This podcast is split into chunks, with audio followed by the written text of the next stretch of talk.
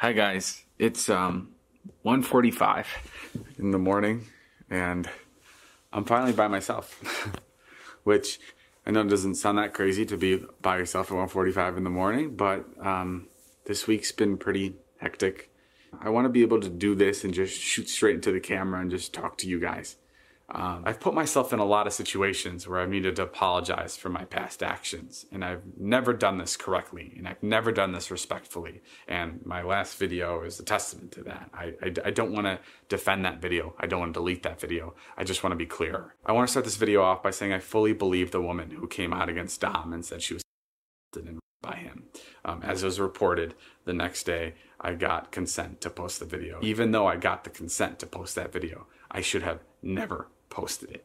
And I what, I understand now, and I didn't understand before, is that she sent that text because she felt like she had to, not because she wanted to. And that's fucked up. Det her, det er David Dobrik. Han har lige udgivet en undskyldningsvideo på YouTube igen. Og det er nemlig ikke særlig længe siden, at han udgav øh, en undskyldningsvideo. Men i den her nye undskyldningsvideo, der siger han blandt andet undskyld for sin første undskyldningsvideo. Øh, og så siger han undskyld for alle de ting øh, og alt den øh, smerte, han har, han har medført. Det er jo nærmest en masterclass i undskyldningsvideoformatet. Anton Nørbæk, hvad tænker du sådan helt kort om den her øh, video? Altså, jeg synes jo, den var væsentligt bedre end den første. Men, øh, men som jeg siger også, at vi kommer til at snakke om, altså den, i konteksten er den jo øh, lidt svær at tro på, måske. Ja. ja. Det, øh, det, det handler om David Dobrik, og vi skal tale om David Dobrik i dag, og det gjorde vi altså også for to år siden, men i mellemtiden, der er alt forandret. Øh, for to år siden, der handlede All Caps om øh, Dobrik og hans nye platform Dispo, og der talte jeg meget begejstret om fremtidens store, øh, store nye stjerne, og hvordan den her unge mand, David, på mange måder var et geni. Og nu er tømmermændene ligesom kommet. Ikke? Dobrik er blevet beskyldt for at på, på en eller anden måde facilitere et seksuelt overgreb på en statist i en af sine videoer. Det er ikke Dobrik selv, der har voldtaget nogen, men, det, men beskyldningen går på, at hans ven på daværende tidspunkt, øh, som går under navnet Dirty Dom, øh, skulle have gjort det. Øh, og det er altså det falder tilbage på Dobrik, fordi det ligesom skete i forbindelse med optagelsen til en video, øh, og på en måde også på Dobriks opfordring. Så det går vi lidt dybere ned i lige om lidt. Jeg har inviteret dig, Anton Nørbæk. Du, øh, ud over at være navnebror, ja. så er du ligesom mig, eller har i hvert fald været, ret vild med David Dobrik og sådan okay. hans, hans speedede video på YouTube. Yes, ja, ja det, det har jeg. Altså, jeg har fulgt med i, i mange år, og sådan intenst også, vil jeg sige. Uh, en af de der YouTube-kanaler, som ligesom uh, kommer til at gå over i historien, tror jeg. Ja, hvordan har du det nu? Altså, nu er, nu er det jo lidt skamfuldt, kan man sige, uh, på en eller anden måde, og, og at sige sådan nogle ting, men, altså, men jeg synes jo, at, øh, at, det, at, det, at det er godt, at de her ting kommer frem, så man ligesom kan, vi ligesom, alle kan lære og, og komme videre og, og, ja, og blive nogle bedre mennesker forhåbentlig. Ja, vi tager en, en sådan terapisession, os to lige om lidt, ikke? Uh, vi skal nemlig tale meget mere om Dobrik lige om lidt, hvor vi også kommer ind på, hvad det ligesom er, der har fået ham til toppen af amerikansk influencer og showbiz, og hvad der muligvis lige nu er ved at få det hele til at smuldre under ham. Så jeg ringer igen til Kjell Reinicke, ham talte jeg også med for to år siden, øh, hvor vi følger op på den optimisme, vi begge to havde for David Dobrik. Men vi skal også se på noget andet, der definitivt er dødt, og det er altså kommentarsporet på Ekstrabladets Nationen. Det behøver nok ikke øh, nogen særlig introduktion, men det er altså blevet lukket, og det kommer ikke igen. Og det er en beslutning, der er taget af den nye chefredaktion på Ekstrabladet, efter Paul Madsen har forladt avisen. Pernille Holbøl som er øh, konstitueret chefredaktør på Ekstrabladet, udtalte til Ekstrabladet. Kommentarsporet har udviklet sig uhensigtsmæssigt, og jeg mener, at det er uansvarligt for os at ikke at tage konsekvensen. Og hun fortsætter, at det handler både om sexisme, racisme, chikane og meget andet. Og det har udviklet sig til en fuldstændig vanvittig øh, og uberettiget kom- kommentarspor, uden nogen som helst substans eller relevans. Det er totalt uacceptabelt. Det er jo hårde ord. Ja. Jeg faciliterer senere en radiofonisk nekrolog over kommentarsporet, der på mange måder blev synonym med den dårlige tone på nettet. Og det gør jeg altså sammen med tidligere Ekstrabladet-medarbejder Lars K. Jensen, som i dag er digital rådgiver, og IT-udvikler Søren Pedersen, som i sin tid fik ideen til kommentarsporet og kodede det over en weekend. Mit navn er Anton Gerd Nielsen. Du hedder Anton Nørbæk. Yes. Tak fordi du kom. Velkommen til All Caps. Anton Nørbæk, du er jo For lige at præsentere dig. Ja, tak. Du er, ikke en, du er ikke hvem som helst, jo. Du er ikke bare en eller anden, der bare hedder Anton, som jeg har skrevet til på Instagram. du har været med i All Caps før, du er journaliststuderende, og så er du med musikanmelder på YouTube, Yes. hvor du har din egen kanal, hvor Ja. du... Ja, prøv lige at fortælle, hvad er det, du laver på YouTube? Jamen altså, det jeg gør, det er, at øh, jeg hører nogle nye sange for første gang sammen med mine seere, og så prøver jeg sådan lidt at snakke om, hvad jeg synes om musikken. Øh, prøve at give lidt øh, feedback, eller hvad man skal sige, ja. Og hvordan går det på YouTube? For Det dig? går, det går okay. Det er lidt øh, svært at få det til at hænge sammen lige nu med studier og sådan noget. Det, jeg har ikke den samme tid, som jeg havde før, men, øh, men det, det går godt, synes jeg. Ja. Ah, men du laver meget øh, kvalitetsindhold, det vil jeg sige. Jo, tak skal du have. Tak skal du have. Og har jo en ret stor sådan... Øh, altså, jeg tænker også, at, øh, at det, det, det, det er et svært emne på en eller anden måde, fordi da, du skal have en ret stor viden om genre og om øh, referencer og sådan nogle ting. Ja, det er rigtigt. Men altså, det er nok bare noget med at nørde et eller andet, ikke? Altså, hvis man nørder noget længe nok, så kan man jo prøve at hive lidt på det. Altså, det er ikke, fordi jeg har læst musik eller musikteori eller sådan et eller andet, men øh, jeg, jeg prøver mig lidt frem. Ja. Vi to fandt hinanden på Instagram her i starten af ugen, hvor vi Ja. begge to var lidt i choktilstand over, øh, Ja. hvad der sker i David Dobrik-land. Ikke? Ja, fuldstændig. Øhm, til dem, nu lad os lige lave en introduktion, for det er jo ikke sikkert, at alle ved, hvem David, Do- David Dobrik er, og det er heller ikke sikkert, at alle har lyttet til All Caps for to år siden. Det er ikke sikkert. Så vi skal lige opsummere. Hvem er David Dobrik? Jeg kan komme med de kolde øh, tal her. Ikke? Ja. Han har over 18 millioner abonnenter på sin øh, main channel på YouTube. Så har han 8,7 på sin anden kanal. Man skal jo have to YouTube-kanaler, er når man er stor. Ikke? Der har han 14 millioner følgere på Instagram, 26, 26 millioner på TikTok. Og så er han jo altså tidligere øh, en, som øh, er, er kendt fra vejen. Altså denne her øh, lidt TikTok-agtige platform, der var, som Twitter lavede for, for mange år tilbage, ikke? som også var de her korte 7-sekunders formater, hvor man skulle finde på noget sjovt kort. Og det er på en eller anden måde karakteriseret også hans YouTube-videoer. Det er meget korte segmenter, hvor der sker nogle vilde ting, klippet sammen til 4 minutter og 20 sekunder. Mm. Øhm, så har han om sig et vlog squad, som han kalder det, altså det her hold af, af drenge og også piger, som elsker hinanden, elsker David Dobrik, og i fællesskab øh, laver sjovt indhold. Er det ikke meget sådan... Jo, elsker Daddy, Daybreak, Daddy Dobrik, undskyld. David Dobrik. ja. Altså, øh, du har fulgt med i nogle år, som du siger, Ja. han var sådan okay stor. Jeg tror, jeg tror, jeg er sådan, altså, ikke sådan lige fra starten, da han transitionerede, transitionerede hvad hedder det, fra, fra vejen, men, øh, men sådan kort tid efter. Uh, så jeg tror, tilbage sådan noget, hvad er det, 15-16 stykker eller sådan noget. Det er en god, en god portion år, du har fulgt Ja, med. det, det er det. Hvad, var det, hvad, er det, hvad, hvad er det, der har været godt? Hvorfor har du fulgt så meget med? Altså, det er jo, øh, det er jo ikke, det er som du siger, det der med, at han har de der altså, meget hurtige, meget snappy øh, punchlines og jokes og situationer, som bare er sådan lidt ekstravagante eller lidt overdrevet eller ja, humoristiske, øh, som han jo bare har et enormt talent for at, at strække sammen ikke? Og, og benytte sig af sit, øh, sine venner øh, og deres karaktertræk ligesom gør dem til det ekstreme og, og gør dem øh, ja, voldsomme og sjove og sådan noget. Han er virkelig, det er virkelig noget, han er god til. Det amerikanske medie øh, Business Insider kørte en historie den 6. Marts, nej, den 16. marts om at en kvinde, som kalder, de kalder for Hannah i den her artikel, det hedder hun ikke, men det er det, er, øh, det, er det de kalder hende. Hun øh, anklager et medlem af Dobrik's Vlog Squad, en fyr, der går under navnet Dirty Dom, for at skulle have øh, krænket hende seksuelt, imens hun var bevidstløst fuld Mm. på et værelse, som en del af en historie i denne her vlog, som David Dobrik laver. Altså, Dirty Dom er jo den her... Hvordan vil du beskrive Dirty Dom? Ja, men Dirty Dom, han har jo det her, han er også netop en karikeret karakter i, i David Dobrik's univers. Altså han er ham her, som, øh, altså han er, han er meget, øh, hans fokus i, i historien er ligesom altid, at han skal komme i seng med nogle piger, eller øh, have en make-out session med nogle damer, eller sådan noget. Sådan, Ja. Det handler det tit om, Ja. ja. og han ligesom går meget langt for det tit, og, og laver sjov med, at han er sådan, altså, han har, altså, går i seng med alle og sådan noget der, ikke? Ja. Historien i vloggen er jo, at Dirty Dom har fu- fundet ud af, at nu skal han have en øh, femkant, og han har inviteret nogle piger over. Det er Mm. ligesom historien i den her video. Og så viser det sig undervejs, at okay, det bliver nok ikke en femkant, men det bliver i hvert fald en trekant. Mm. Og så, øh, hvis man bare ser videoen, så kan man se, at det sker, og at øh, de bagefter griner af det og har det sjovt, og i virkeligheden også siger, åh, det kan godt være, at vi kommer i fængsel for det Ja, her. ja, det er rigtigt. Siger de faktisk. i Helvede, det dumt sagt. Ja. Det har så vist sig efterfølgende, at øh, hende her, Hanna, hun, øh, hun har været så stiv, at Ja. hun ikke øh, faktisk har været ved bevidsthed, imens det her det skete. Og at øh, det er Vlog Squadet, der har øh, øh, købt det her alkohol, fordi hun var under 21, så må hun ikke købe alkohol i USA.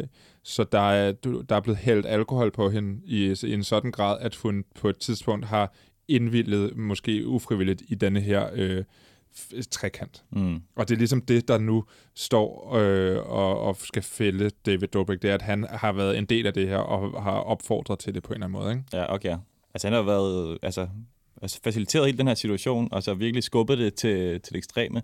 Der er også på et tidspunkt i, i den video der, som jo desværre ikke findes længere på YouTube, men som jo findes i alle mulige afkroge af internettet, Ja. at, øh, at noget med, han siger, at med lidt, øh, altså, de, de over, overtalte dem ligesom til det, altså siger han sådan eksplicit i videoen, altså sådan prøvede at, altså ja, overtale dem til at gå i seng med, med Dom, hvilket jo er, altså det skal man jo ikke gøre, man skal ikke overtale nogen på den måde, det skal jo skal være en eller anden øh, gensidig uh, lyst, ikke? Jo. Ja. For lige at afslutte sagen her, det der ligesom er sket efter øh, alle de her ting er kommet frem med den her Insider-artikel, det er, at øh, han, der er rigtig mange fans, han har mistet følgere, der er rigtig mange fans, der har vendt om ryggen. Han, alle store sponsorer på hans kanaler, altså hans video er jo øh, finansieret oftest af nogen med rigtig mange penge, som gerne vil, have deres produkt ud til rigtig mange mennesker. Og der har han jo været genial, fordi han har haft mellem 10 og 30 millioner visninger på alle sine videoer, så hvis han har nævnt et brandnavn, så har de været sikret ekstremt stor eksponering. Så derfor har de også givet nogle ret store summer til ham. Altså SeatGeek blandt andet, mm. som jo giver de her som, som på en eller anden måde, hver gang de er med, så får David så mange penge, at han kan købe en bil til en af sine venner. Ikke? Ja, det er, det er nogle af de helt sådan, klassiske David Dobrik-momenter. Det er de der, hvor han forærer nogle af hans venner en, en, altså en, en luksuriøs sportsvogn, eller en Ja. Tesla, eller et eller Ja. andet sindssygt.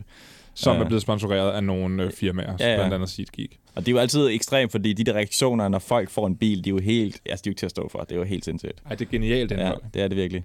De har trukket sig, alle sponsorer. De vil ikke lave samarbejde med ham, i hvert fald forløbet. Det er jo svært nogle gange at vurdere helt, hvad sådan nogle der udmeldinger betyder. Men lige, for, for, for, lige nu, der er alle sponsorer forsvundet. Ikke? Mm. David Dobrik er blevet nødt til at trække sig fra Dispo, den her nye platform, som han har etableret tilbage i februar, som jo er, altså helt kort, en app, et socialt medie øh, baseret på et øh, engangskamera. Og, Mm. altså, vi skal, jeg tror ikke, vi skal snakke så meget mere om den app, Nej. fordi det, det kan man høre, hvis man lytter til All Caps for to år siden. Men det, øh, ja. Så, og, og, og, og den, har jo, den app har jo også fået øh, altså investorer, øh, en, en investering på øh, 20 millioner dollars. Og dem, der har givet den investering, de har også trukket sig nu. Ja. Altså det, så det er serious business, det Ja, her. det Folk er- tager det alvorligt. Hvad tænker du? Hvordan, altså, det, det, grunden til, at jeg har inviteret dig, det er jo, fordi vi skal lige bearbejde vores øh, chok, ikke? Jo, fuldstændig. Og, og også lidt vores dårlige samvittighed, fordi ja.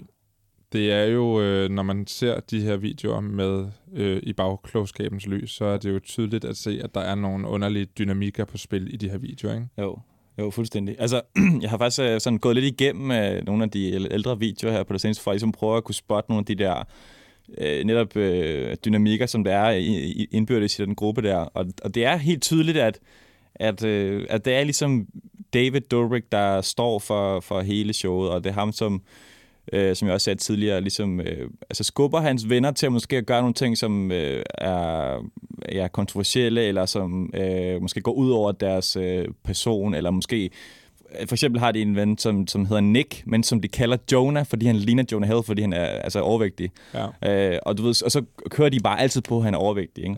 Ja. Øh, og der er jo også andre fortællinger om, øh, om tidligere vlog, vlog squad medlemmer. Øh, der var blandt andet en lille person, øh, der, der var med, som, også, som faktisk følte sig mobbet, og som var nødt til at trække sig for det her, fordi han havde det så dårligt, når han var med i de her videoer.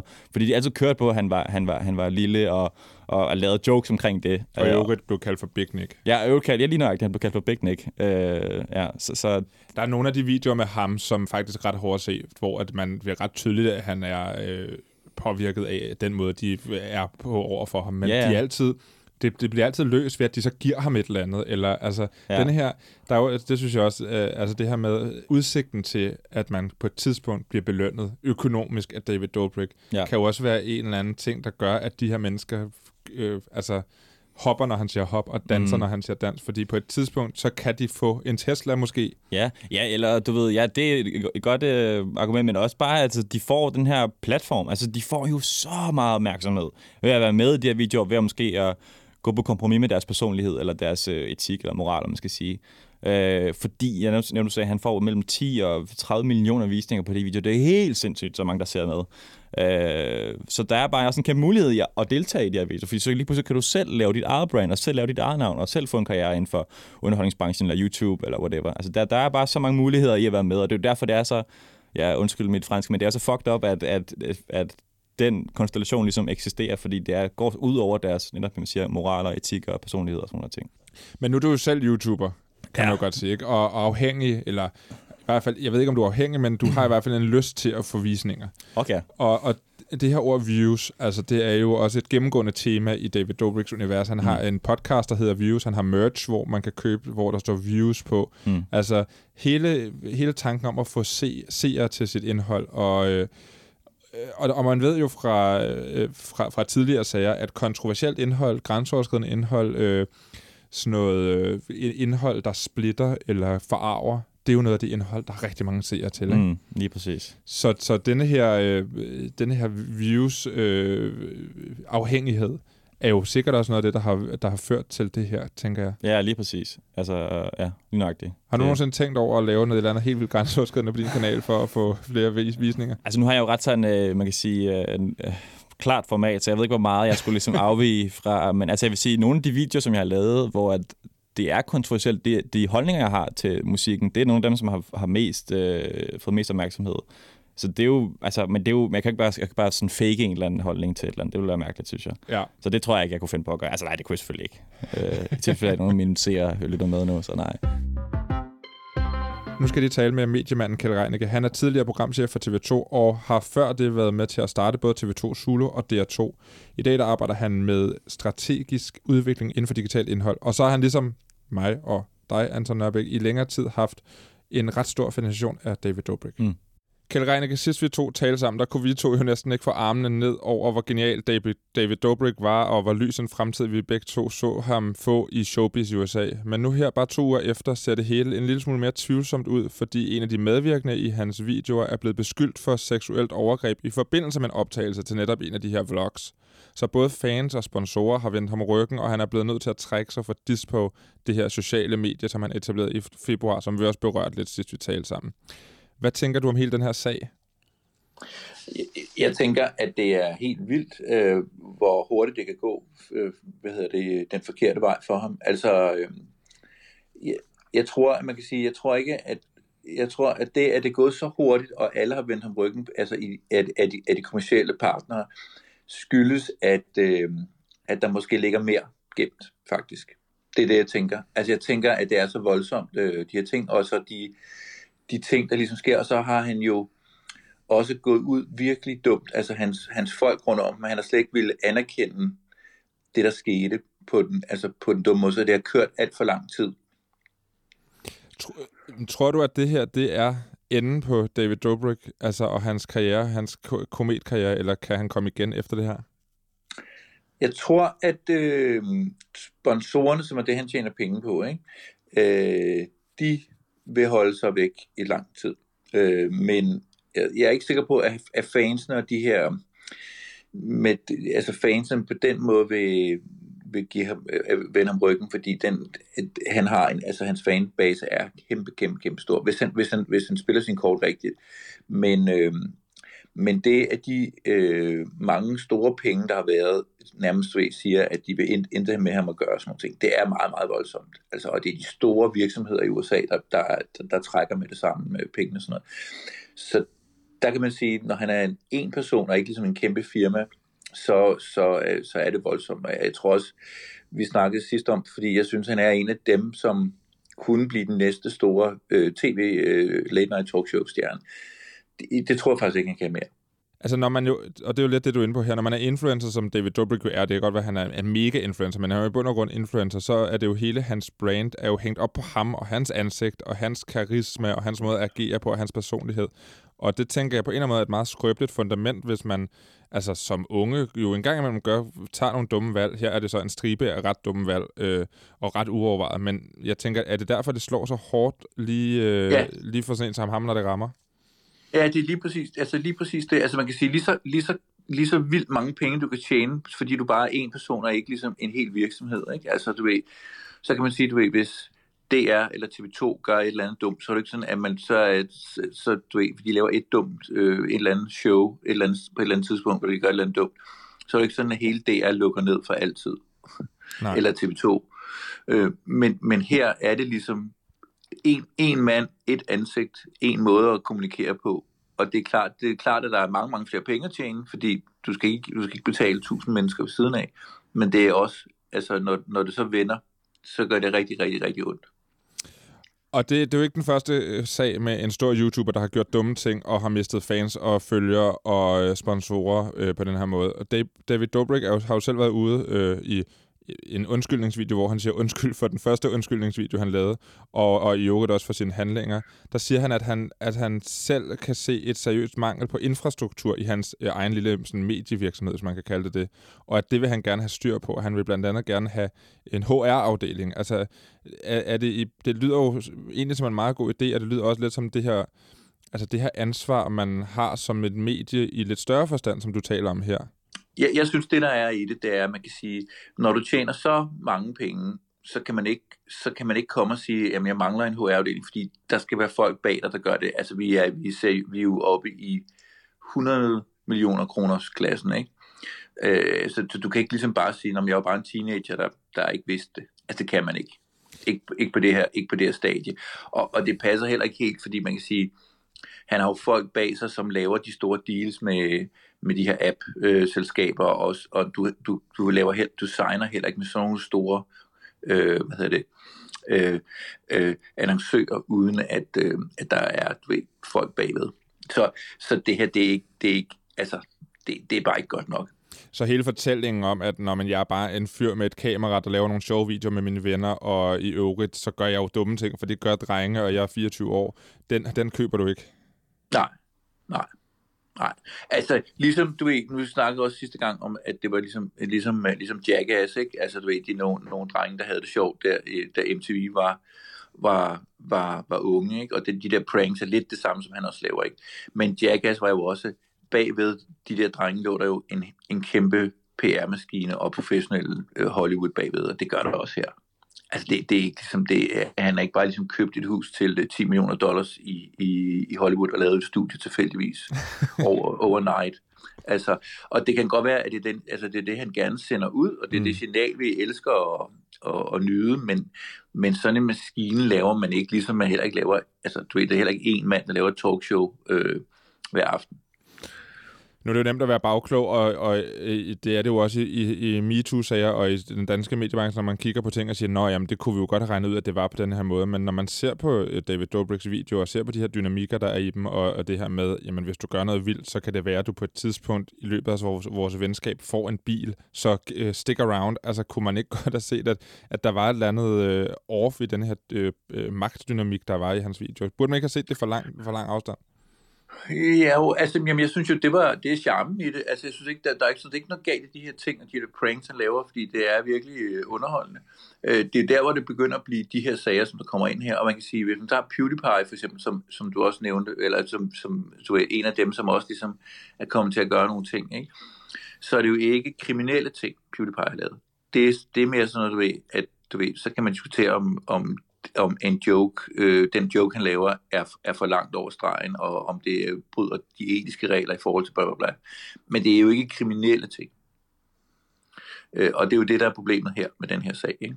Så, så, så derfor kan man sige, at og, og PewDiePie blev også ligesom du stoppet, og, og sponsorerne gik og sådan noget, men det var jo på et, på et helt andet niveau.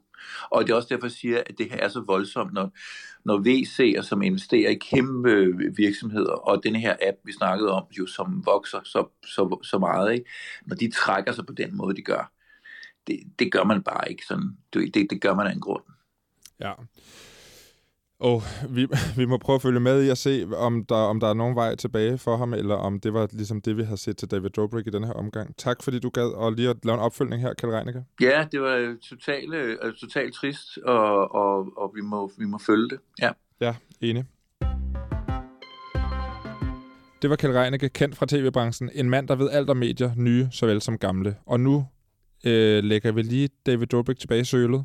Hvad, hvad forestiller du, øh, der kommer til at ske med David Dobrik nu, Anton Nabik? Oh, det er et godt spørgsmål. Altså, man har jo set før, at YouTuber, kæmpe YouTube-personligheder har været ude i noget rigtig skidt, og så alligevel altså, lavet et comeback og ligesom altså, reflekteret over de ting, de har gjort, og så lavet noget bedre content på den anden side. Det har man jo set før. Uh, så det skulle ikke undre mig, fordi at David Dobrik har været så vældigt i så mange år, at han ikke godt kunne lave det comeback. At han ikke godt kunne komme igen om nogle måneder eller en halv års tid eller et eller andet. Øh, men altså, det, det ser lidt sort ud lige nu. Ja. Øh, og også nu øh, rammer de også hans pengepunkt og sådan noget, så det er jo begrænset, hvad han ligesom kan gøre. Øh, men jeg, jeg tror, jeg tror, der er, altså, jeg tror, han kommer igen på et tidspunkt. Måske altså, en meget god idé lige at holde en lille pause og Ja, få styr ja. på sin virksomhed. Ja, ja, også det, selvfølgelig. Ja. nu, øhm, nu går vi videre til øh, Ekstrabladet, som jo, altså, det kan godt være, at David Dobrik lige holder en pause, men Ekstrabladets Nationen er for alvor stedt til hvile, ikke? Altså, den, øh, Rip. hvor, hvad er dit forhold til Nationen, Anton? Øh, jamen, altså, jeg kan huske, at det er tilbage til noget Monte Carlo-tiderne, hvor de var inde og, og så, altså, sådan dæk, det tror jeg sådan lidt øh, hister her, husker jeg det som. Ja. Det er sådan der, jeg tror først blev introduceret til, der var heller ikke sådan mega gammel. Øh, men ja, det er, jo, det er jo et voldsomt sted, synes jeg. Altså, det er ikke et sted, jeg kan identificere mig særlig meget med, vil jeg sige. det er glad for at høre. øhm, hvordan, nu snakker vi en lille smule kort om beef på YouTube, men hvordan er kommentarsporet under dine videoer? Fordi det er jo også nogle, nogle gange nogle emner, som kan være følsomme for folk, tænker jeg. Altså, hvis, der, Okay. hvis det er min yndlingskunst, der bliver sablet ned af en eller anden øh, ung idiot på YouTube, Præcis. så skal jeg fandme ind og Ja, fortælle, hvordan du tager fejl. Hvad, hvad sker der noget sindssygt i dit kommentarspor? Jamen, det gør der indimellem. Altså, ja, det er blevet bedre med tiden på en eller anden måde. Men ja, altså, særligt i starten var folk virkelig gale på mig. Jeg tror ikke rigtig, folk havde oplevet den der altså, kritiske tilgang til, til, til det, den genre på den måde. I hvert fald på dansk. Øh, Så der var, blev jeg virkelig tit det udskammet voldsomt. Men, øh, men det blevet bedre. Men altså, øh, generelt er folk jo søde og, og konstruktive og også gode til at skrive lange øh, altså, kommentarer med deres egen holdning, og det synes jeg er virkelig interessant. Men du, det er rigtigt nok, der, er, der findes mange af den her slags øh, kanaler på amerikansk YouTube, men der er ikke så mange i Danmark, så det er måske derfor, folk er blevet lidt overrasket over det. Ja, det tror jeg. Det tror jeg bestemt. Ja. Jeg har forsøgt at lave en radiofonisk nekrolog af det famøse og udskældte kommentarspor på Ekstrabladets Nationen, og det her er gjort i kyndigt samarbejde med tidligere journalist på Ekstrabladet, nu digitale rådgiver Lars K. Jensen, og tidligere udviklingschef på Ekstrabladet Søren Pedersen. Når man taler om nationen på Ekstrabladet, så tænker folk på utroligt giftigt og voldsomt kommentarspor, men altså, det var jo ikke det, der var meningen med nationen, øh, selvfølgelig, til at starte med. Så lad os lige prøve at gå tilbage til nationens fødsel, altså nationen uden det berygtede kommentarspor. Øh, Lars K. Jensen, hvad, du var ansat som journalist på det tidspunkt. Øh, hvad var ideen bag nationen som univers? Ja, altså jeg blev faktisk først ansat, da det gik i luften. Øhm, men ideen var jo, øh, nu skal jeg lige tænke 14 år tilbage, for det var tilbage i 2007, men der fyldte det her borgerjournalistik øh, ekstremt meget, hvor det handlede om at inddrage brugerne, og det var sådan inden vi alle sammen havde en Facebook-profil og delte billeder på Instagram og så videre. Øhm, så der, der ville medierne meget gerne have en større rolle at spille i det her og inddrage brugerne. Det var sådan en, en tendens, der især kom fra, fra USA, og blogs var også kæmpestort dengang. Så, så det var sådan brugerinddragelse, det handlede om, og så borgerjournalistik. Og, og det var der så, øh, så forskellige tilgange til, men det var sådan for at komme, komme tættere på borgerne, så de følte sig bedre inddraget i medierne, og så var det selvfølgelig også fordi, at medierne håbede, at de kunne få kortere adgang til, eller hurtigere adgang til, til bedre historier. Så hele ideen om, at internettet gør, at vi alle sammen kan bidrage med et eller andet til, øh, til nyhedsbilledet i bund og grund. Ja, og Ekstrabladet havde også dengang et blogunivers, som havde kørt, ja, det havde kørt i et par år inden, tror jeg, som hed EB Blok, som så skiftede navn til Nationen Blok. Og der var sådan lidt mere, øh, der var det mere frit derovre. Der kunne de selv vælge, hvad de, øh, hvad de ville skrive om. Der var blandt andet en prostitueret, der havde en blog og så videre. Det er selvfølgelig modereret, øh, men det var sådan der, det var frit. Og så var der så kommentarsporet øh, Nationen, som godt nok var der fra starten, men kun var på øh, artikler i Nationen-sektionen til at starte med. Og nationen som begreb, altså navnet nationen, hvad, øhm, hvad kan man sige om det, øh, Søren Pedersen? Har du, hvad, hvad tænker du om navnet nationen? Men altså, jeg, jeg var jo så heldig at være der, øh, dengang, da det blev født, det her koncept.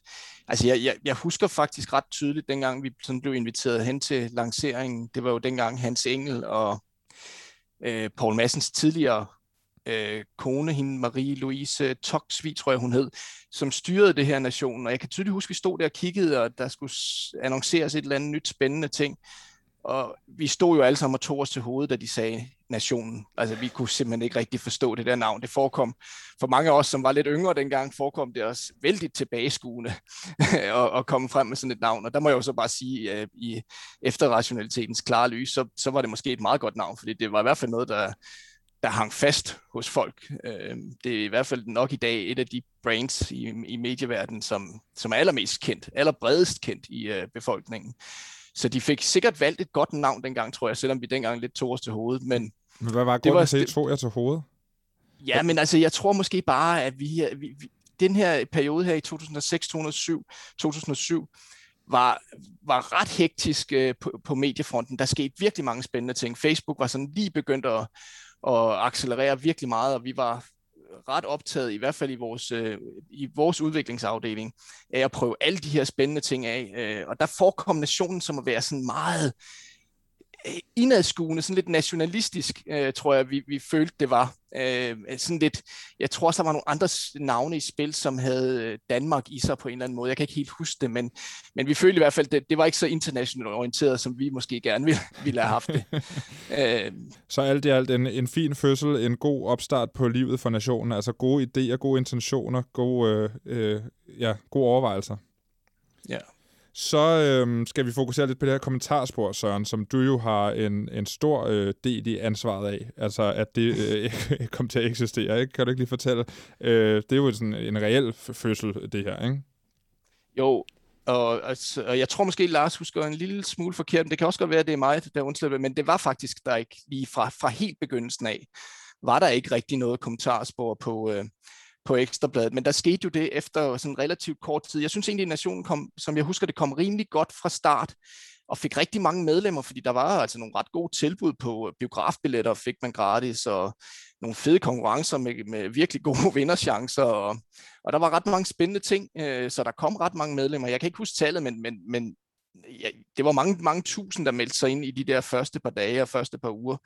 Men efter en periode på nogle, øh, på nu, ja, måske et halvt års tid, tror jeg, det havde kørt, øhm, så var det ret åbenlyst for os, at det ligesom nåede en eller anden grænse, og der skete ikke rigtig mere. Det var ligesom, øh, det var stagneret lidt, og det øh, snakkede vi jo så om, og, vi, og skal vi også tænke på, at den her periode i Ekstrabladet var, var meget, meget anderledes, end, end den var senere hen. Der var meget kort fra, fra tale til handling, øh, i, i, og vi var heller ikke særlig mange folk i udviklingsafdelingen, så og der, der var faktisk rigtig mange idéer, der sådan bare udspandt fra, fra fodfolket øh, på Ekstrabladet. Så når vi fik en idé, så implementerede vi det egentlig bare. Ja. Øh, og det her, det kom øh, en, en fredag eftermiddag, hvor øh, den digitale direktør dengang indkaldte til et møde, hvor, hvor jeg selv var med, og han var med, og jeg, jeg, jeg kan faktisk ikke rigtig huske, om der var flere med. Jeg tror egentlig bare, det var os to, der sad en fredag eftermiddag og snakkede.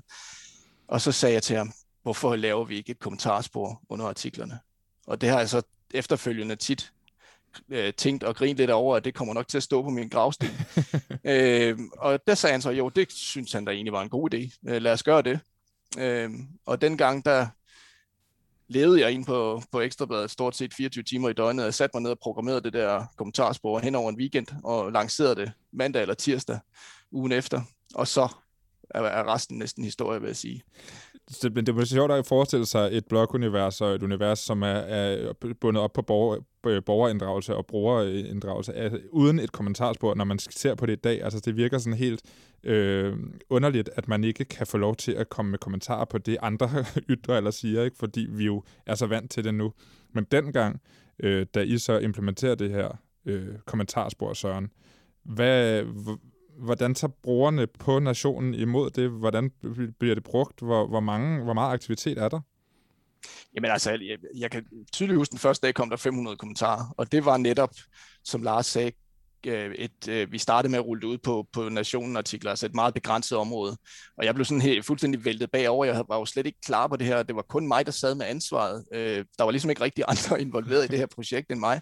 Så jeg sad også og modererede. Øh, og jeg kunne godt se, det, det, var, det blev ret hurtigt klart, at der var brug for noget moderation på de her kommentarer, der kom ind. Ikke? Så jeg sad der og, og slettede kommentarer og følte at jo, at jeg havde en helt vældig magt, hvor ja. jeg sådan bare skubbede folk ud i mørket, når, når de skrev noget grimt.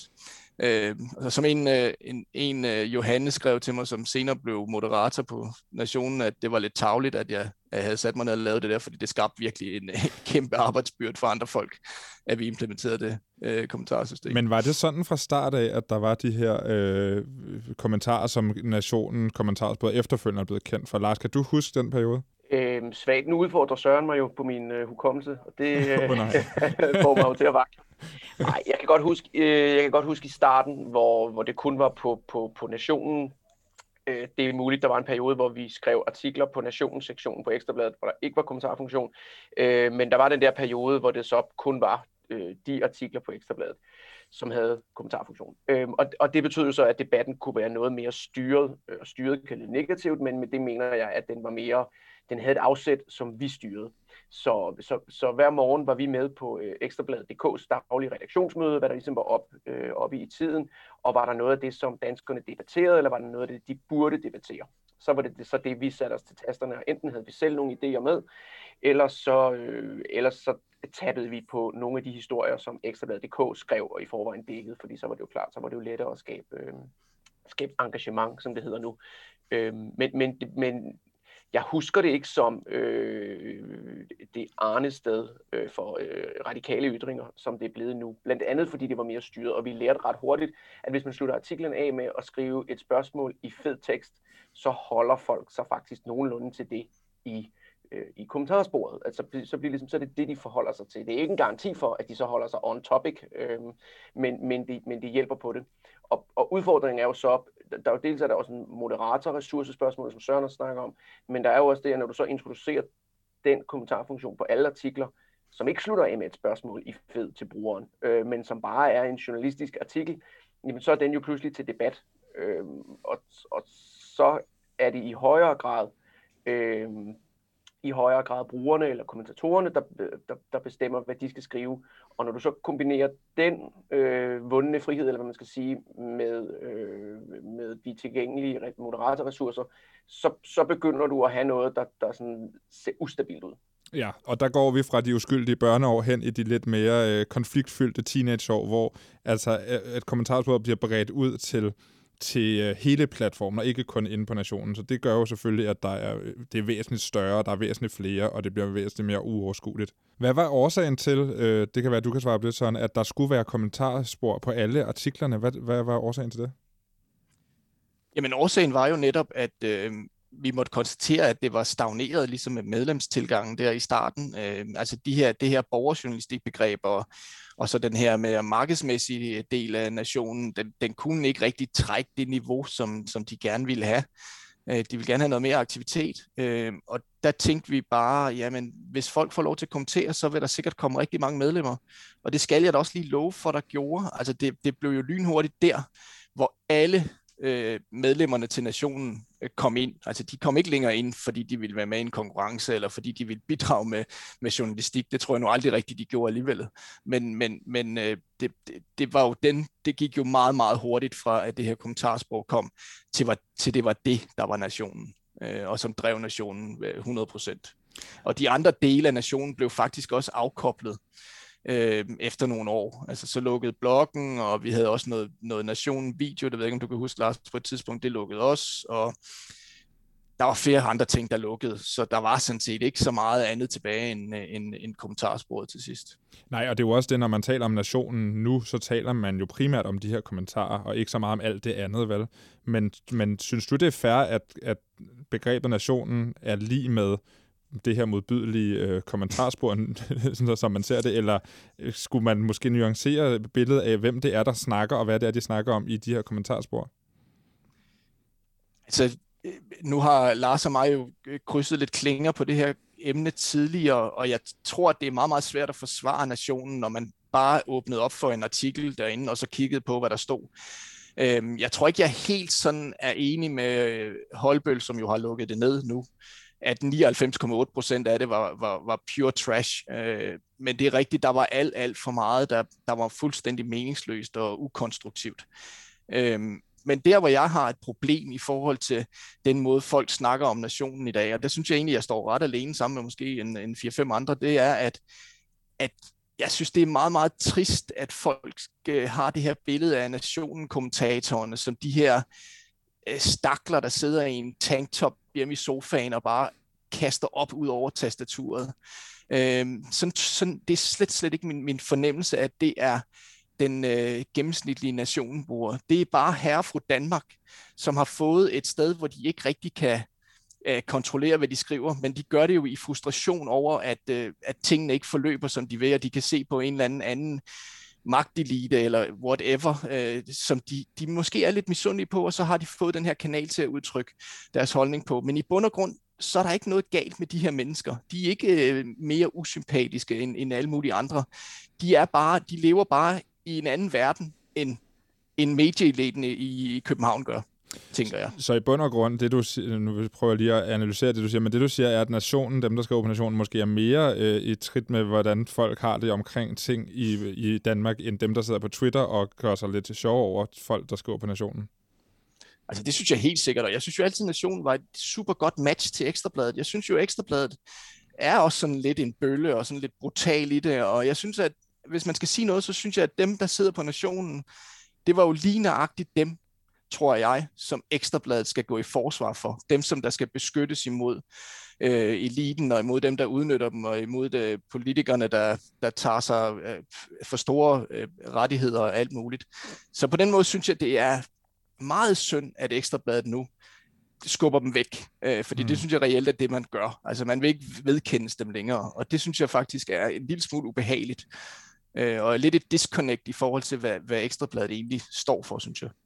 Og vi kommer tilbage til lige om lidt, hvor de så forsvinder hen, de her mennesker, fordi de findes jo stadigvæk. Det er jo ikke, fordi mm. man har fjernet dem fra jordens overflade, bare fordi man har fjernet nationen. Men Lars øh, K. Jensen, hvad, hvad, hvad tænker du om det her med, at Ekstrabladet fungerer som en ventil på en eller anden måde for denne her mening omkring, at, der, at det, det, vi er sgu lidt utilfredse med, med tingens tilstand? Jamen, det, altså, det, synes, det synes jeg, det har gjort, øh, og jeg synes faktisk også, altså jeg synes Søren har en pointe, fordi vi ved jo ikke, om det har været sådan en loud minority, altså har der siddet et fåtal af brugerne, og så som bare har, har lagt de her ting ud, der har været langt over stregen. Øh, men, men Ekstrabladet har jo gjort det svært for sig selv ved til ikke at investere de moderatorrettigheder, der skulle til. Øh, ikke rettigheder, ressourcer, undskyld. Øh, jeg tror, de har frilige rettigheder, det er nok ikke været problemet. Øh, så det virker også lidt som om, at, at, at nationen har lidt fået lov at leve, altså lidt kørt som sit eget spor. Der er ikke rigtig nogen, der har taget ejerskab på det, og nok heller ikke på redaktionen. Jeg kan huske, da jeg var der, vi så øh, sådan tidligt, altså generelt var der en, en, ikke alle journalister, men der var sådan en generel modvilje mod det her, fordi de havde hørt dårlige ting om det i andre lande. Men der var nogle få, som havde lyst til at gå i, ikke i clinch med de her mennesker, men gå ind i debatten. Og hver gang journalisten gjorde det, så lagde debatten sig bare ned. Lige med det samme. Ingen problemer. Så det er jo ikke det samme som at sige, at journalister skal sidde og bruge tid øh, i, i det, men det kan ligesom hjælpe lidt, øh, også så det stadigvæk tjener det der formål som, som øh, en form for ventil. Det kan jeg godt købe ind på, men, men jeg synes, altså Ekstrabladet har gjort det, gjort det svært for sig selv. De har lidt behandlet det som et, som et stedbarn, ikke? for nu at blive i, øh, i, i den her menneskelivsanalogi, vi er, vi er inde i. Og, og så er der jo hele det her aspekt med, at folk kunne få lov til at være anonyme derinde. Ikke? Og var det planen fra start af, at, man skulle, øh, at det bare var anonymt, eller fordi det var nemmere? Hvad, hvad var årsagen til det, Søren? Kan du huske det? Jamen altså, jeg tror faktisk, det startede med, at man ikke var anonym. Det har faktisk det har, det har skiftet nogle gange undervejs jeg tror, at den overordnede konklusion var, at det gjorde faktisk ikke rigtig nogen forskel, øh, om øh, folk havde navn på, eller de ikke havde navn på. Det ændrede ikke så meget på dynamikken i, hvordan der blev øh, skrevet. Øh, men, men det er vigtigt at pointere, at det har jo aldrig været anonyme brugere i forhold til Ekstrabladet. Ekstrabladet har altid haft sådan en relativt øh, grundig identifikation af folk øh, bagved øh, med mobilvalidering og, og alle mulige forskellige ting. Øh, så det er ikke sådan, at man ikke kender de her brugere. Øh, men den der den der øh, tanke om, at bare man har et navn på, så, så løser det alle problemerne, Det, den passer simpelthen ikke. Øh, den, den er afprøvet derinde i, øh, i store drifter. det, det, det gav, ikke nogen, gav ikke nogen synderlig forskel. Men hvad skulle man have gjort, for at det ikke skulle være endt så galt, og nu er det jo endt med, øh, hvis vi lige skal afslutte denne her sådan... Øh, menneskeanalogi, at, at, at, at nationen er afgået ved døden meget pludseligt, ikke? altså fra den ene dag til den anden. Og øh, vi står nu tilbage med en masse mennesker, som skal skrive deres ting et andet sted. Men hvordan kunne man have undgået, at den skulle aflives på den her måde, Lars? Jeg tror, man, altså, man skulle have taget mere styring. Jeg tror, øh, Anders Kjærulf, som jo også har været på øh, Ekstrabladet, og i øvrigt også var på Nationen, han overtog det, der hed øh, Nationen TV, da, øh, som jeg havde været projektleder på for gang i. Det overtog han ligesom. Øh, så han er ikke fjern for Nationen-projektet og konceptet. Øh, har været ude at sige, at man burde have, øh, have puttet flere moderatorkræfter i det her. Øh, det er jeg fuldstændig enig i. Jeg synes også, man skulle, altså nu har Ekstrabladet så gjort det alligevel, men nu er det blevet lidt af omvej, men man skulle have skaleret ned, hvor man, hvor det er en, øh, altså, for journalisten eller redaktionen, det er en opt-in mulighed at tænde for den der øh, kommentarfunktion. Det skal ikke være noget, man, man vælger fra nogen steder. Det skal være noget, man vælger til de steder, hvor der reelt er noget at debattere. Øh, det giver en bedre debat, og det, man tager også sine brugere mere seriøst. Og det er vel i bund og grund det, man så gør nu ved at sige, at vi fjerner øh, uh, nationen, vi fjerner kommentarspor under artiklerne, og så hvis man har noget, man vil have sige, så kan man gøre det inde på Facebook, hvor, der er, hvor jeg jo ikke går ud fra, at Ekstrabladet lægger alle deres artikler op, men dem, de måske øh, føler, at kan, kan engagere flest øh, mulige mennesker. Og er det, er det der, vi ender? Er det der, folk går hen nu? Jamen, det er et godt spørgsmål, og jeg har faktisk tænkt meget over det. Altså, der er jo... Der, når Information havde en, en kort artikel om det, hvor de siger, at nu flytter debatten øh, helt sikkert over på Facebook, og er faktisk ærgerlig over det, fordi også lidt som, som Søren siger, man, man giver også noget væk her, når man lukker, øh, man lukker nationen, og man nok også dem, som Ekstrabladet burde holde, øh, burde holde aller tættest til sig. Øh, så man mister helt sikkert noget, og de går over i armene på Facebook, og hvis der var et, på et tidspunkt, hvor det var vigtigt, at, øh, at debatten skete hos medierne, ikke hos Facebook, så er det måske nu så kan man sige, så har de stadigvæk, øh, så har de stadigvæk opinionen. Øh, det er så et, et nyt navn, et nyt brand. Spørgsmålet er, øh, hvor er nationen henne i alt det her? Og noget, som jeg også har tænkt over, det er sådan, jeg ved ikke, jeg kan huske, og det kan du helt sikkert også huske, Søren, da vi var derinde ved, øh, under gratisaviskrigen, så var der jo den her nyhedsavisen. Øh, og nu det, det er et lidt strakt billede, vi har stadig i mediebranchen, så det holder. Men øh, den lukkede jo på et tidspunkt, fordi de løb tør for penge. Og øh, jeg mener, de havde en million læsere, og det vil sige, at de to andre gratisaviser, øh, de begyndte jo at gnide sig i hænderne, fordi nu var der lige pludselig en million gratisavislæsere, som øh, skulle deles øh, imellem. Så da nyhedsavisen lukker, så stod de og, og, og var klar til at tage imod de her mange nye læsere, og der kom bare ikke nogen.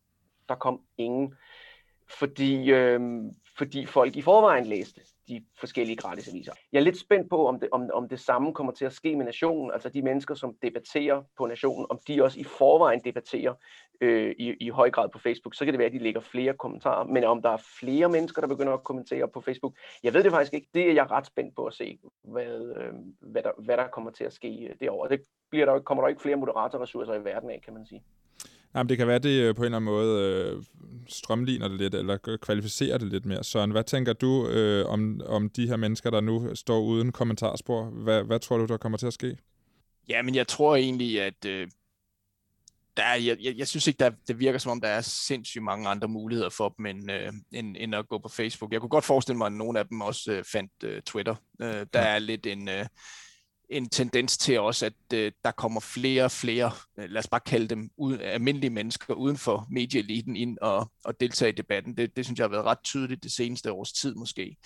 Øh, så det kunne jeg faktisk godt forestille mig. Men øh, ellers så er det jo relativt begrænset, hvad der er af, af muligheder øh, for at diskutere.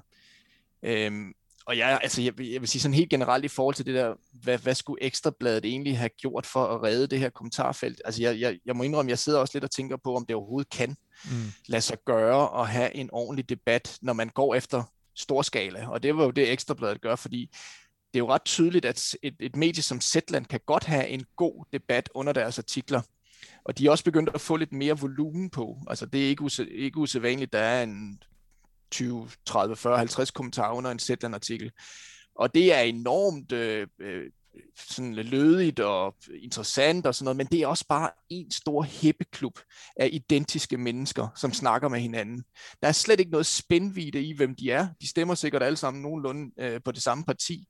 Øh, så kunne vi have det her diskussionsform for et meget, meget bredt folk, og det, der tror jeg simpelthen bare, at vi må, vi må anerkende, at øh, digitaliseringen og, øh, og, og, og lægge en platform under en diskussion, hvor man samler alle mennesker, det, det er nærmest umuligt. Det er også det, der, der, der gør det så svært for Facebook at, at få, få øh, styret det her. Fordi mennesker er måske bare ikke bygget til at samles omkring en enkelt platform og snakke sammen og diskutere. Altså, så går det bare galt. Her til sidst, så øh, fordi det jo nu er øh, ligesom i formen af en radiofonisk nekrolog, så vil jeg gerne have et, et, et, en, en, en ting, I vil huske nationen for her til sidst hver især. Øh, Søren, hvad vil du huske nationen for? Jamen, jeg synes, at altså brandet i sig selv, øh, lad os prøve at se bort fra de også lidt grimme ting, der kom med det, så kan man sige, at medier generelt øh, i Danmark, der kan det altså tælles på måske en enkelt hånd, hvor mange koncepter de har lanceret igennem de sidste 15-20 år, som folk husker over en bred kamp. Øh, det er helt exceptionelt få koncepter. Vi er virkelig dårlige til at lave ting, øh, som, som brænder sig fast. Og der kan man sige, der røg nationen helt igennem. Der findes muligvis øh, ikke noget brand, der er bedre kendt. Altså, det skulle være siden i eller et eller andet, men vi er helt oppe i den der liga, og måske endda mere end siden IP'en faktisk. Vi er helt oppe i den liga, hvor du kan spørge næsten en vilkårlig dansker, hvad nationen er, og så ved de, det er associeret med Ekstrabladet.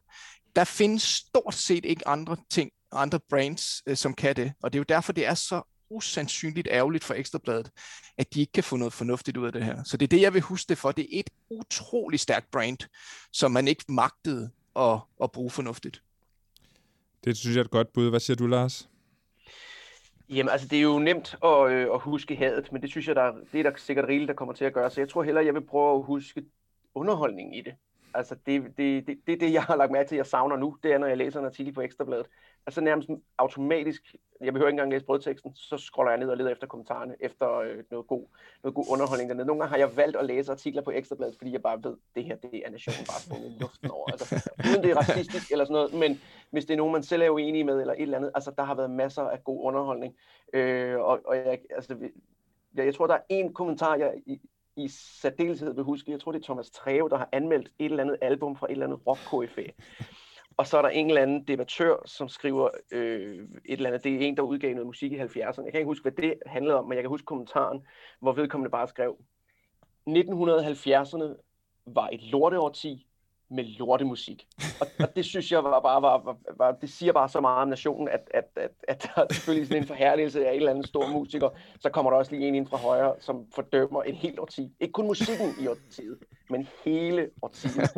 øh, og, og den sådan kantedhed, og øh, det, det, det, det, altså sådan, ja, hvor, hvor verden bare bliver gjort i absolute termer, det synes jeg også har, det synes jeg sgu også har sin charme.